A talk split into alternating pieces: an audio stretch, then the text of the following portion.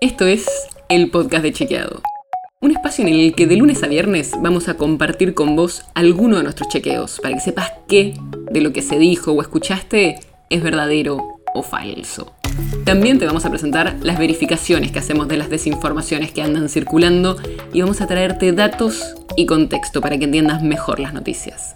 Soy Olivia Sor. Hoy vamos a hablar de unos videos que están circulando muchísimo. Por si no los viste, te los cuento. Son más o menos así. Una persona hablando a cámara y mostrando cómo una moneda o algo de metal se le queda pegada en el cuerpo. Algunas en el brazo, donde según dicen se pusieron la vacuna, y otras en la nariz, después de supuestamente hisoparse. Pero es falso que las vacunas y los hisopados magneticen el cuerpo. Y en este episodio te contamos por qué. Esta desinformación circula desde fines de mayo en muchos países del mundo y hasta salió publicado en algunos medios masivos de Argentina. Lo que denuncian distintas personas es que, supuestamente, después de vacunarse o incluso después de hisoparse, quedan magnetizadas. O sea que si se ponen un imán en el cuerpo, se les queda pegado. Y esto pasa, según dicen estas personas, porque las vacunas y los hisopos tienen metales o materiales magnéticos que atraen a un imán. Todo esto es falso. Ni las vacunas ni los hisopos tienen metales magnéticos ni generan que alguna parte de tu cuerpo se magnetice. ¿Y entonces por qué a veces se nos pueden quedar pegados algunos materiales? Esto no tiene nada que ver con las vacunas ni con los hisopados, sino que le puede pasar a cualquiera. Si jugaste al truco alguna vez y te pusiste el ancho de espada en la frente, ya lo sabes.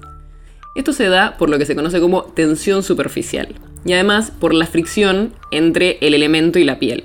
Y eso genera que distintos objetos, sean imantados o no, puedan quedarse pegados en nuestra piel un rato. Por eso también hay varios videos circulando en redes de científicos que, sin vacunarse ni haberse hisopado, muestran cómo se les puede pegar en el dedo desde un plástico a metal u hojas de papel.